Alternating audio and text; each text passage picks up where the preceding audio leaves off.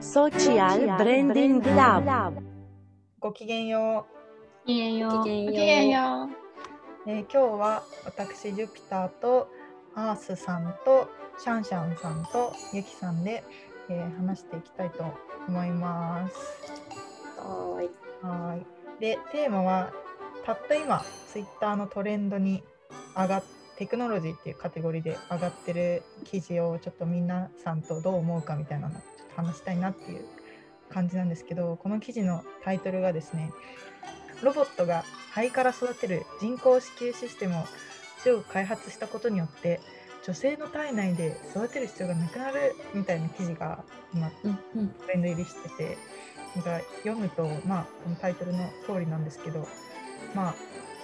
この人工子宮システムで結構子供赤ちゃんというかちゃんとした状態になるまで育てられそうだぞみたいなうん感じで結構進んでいるらしくて、まあ、少子化解消につながるから最良の解決策だって言われていたりとか、まあ、そこの点がお大きそうですね。なんかまあ少子化解消になるんじゃないかっていう風な意味でなんか言われていてツイッターうん。の日本人のあの反応をちょっと見た感じだとなんかいよいよいよいよこの時代が来たかみたいな終わりの始まりじゃんみたいな。いたりとか。あと、まあ、なんかまあ女性のにすごい体の負担もあるし、キャリア的なあのにちょっと休んだりとかしなきゃいけないみたいなのがあるからそこの解決にもなるのかなみたいな意見もあったりとか、うん。この記事の最後に書いてあるのはなんかロボットから生まれた子供と人間から生まれた子供でなんか差別が生まれるんじゃないかみたいな風に、うん。この記事はなんか倫理的に問題があるんじゃないかみたいな終わり方を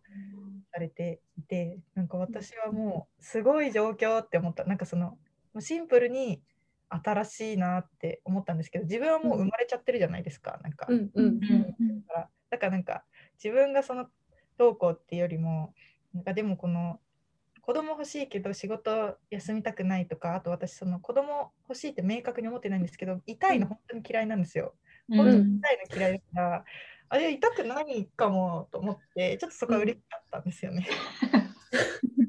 で自分はそんな感じなんですけどなんか今今日はたまたま女性4人ということでなんかみんなどう思うかなっていうのをちょっと聞きたいです。あの私漫画で前なんか男の人もなんか妊娠できる、どっちも選べるみたいな世界線になった漫画みたいのを前読んだことがあったんですけど、なんか男の人がその妊娠できるようになるよりこっちの方が確かに早いなって思って絶対なんか人工心臓とかもあるしなんかそれは確かにできできるかみたいなうん。なんか納得感というか。今も代理出産とかはあの、おうん国によってはですけど行われているからそもそもその子供の親がね子供が実際に生まれるところが、本当血のつながりのある親じゃないっていうパターンは今もうすでにある状況だから、うんだから結構もしかしたらスムーズに認められるのかもなって思いましたよね。ねえなんか人間製造工場みたいのがなんか本当にできそうな感じでなんかそうななんかちょっとゾワってする。そううんふわっとするんですよね。うんいやー確かになんかただその現状でもそのまあ代理出産をちゃんと適切なそのなんだろう契約とかを結んでやってる人ももちろんたくさんいると思うんですけど、環境が悪い中でこうお金のために産ませられちゃってる女性もなんかいるってことを考えるとどうしてもそういう子供で欲しい人もいるみたいな状況を考えたら人工子宮の方がはるかにその人間にこう産ませるよりは、まあそもそもそういう環境自体が良くないっていうのは大前提ですけど、こっちの方がその傷つく人は少なそうとは思う。ん。いました。うん。記事読むと羊の正常な発育はもう2017年にアメリカの研究チームがやってたりうするん。みたいですね。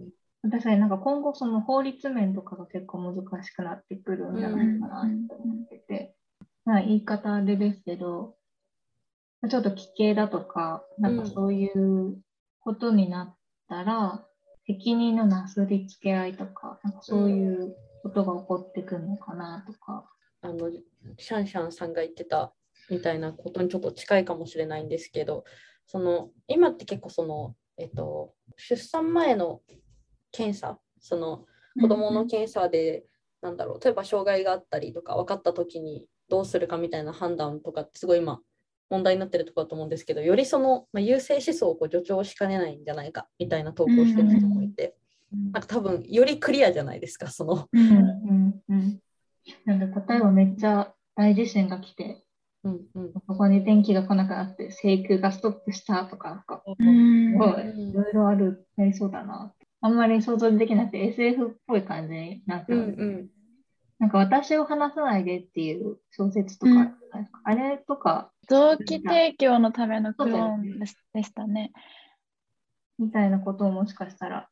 ありえるのかなとうん。なんか全然知らない、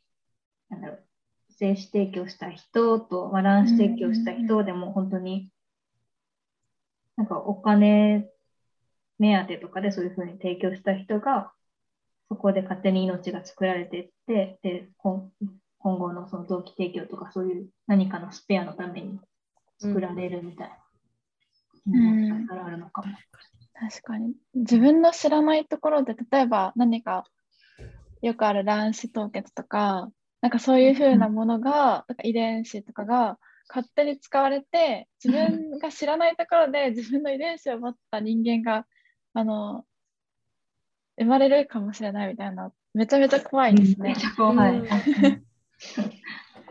うん確か面に白い。なんかたポジティブな面というかそのそういう倫理的な問題がもうなんか性善説に基づいて解決されてるっていう前提だとしたらなんか今ってその不妊症とかで悩んでる方もたくさんいると思うんですけど、その妊娠はできるけど育てられないその不育症っていう、その育ててる過程でちょっとあの問題があって、うんあの流産してしまったりっていう人たちにとってはそのなんだろう自分たちのその受精卵をその人工子宮を使って育ててもらうみたいなことができるのは、うん。なんかそういう不妊症不育症対策みたいなのにもすごくいい面もあるのかなとは思ったり。難しいですね。なんかすごい私的には結構エゴだなっていうふうにうん。思ってしまって、うんうん。なんかここまでして、なんなんて言うんですか、ここの領域まで人間ができるようになってしまうことうんって、うんうんなんかこう、いいんだろうかとか、それがこう、さっきみたく悪い方法に何か使われたりとか、なんか何かそれに自分たちが脅かされる時が来るのかなとか、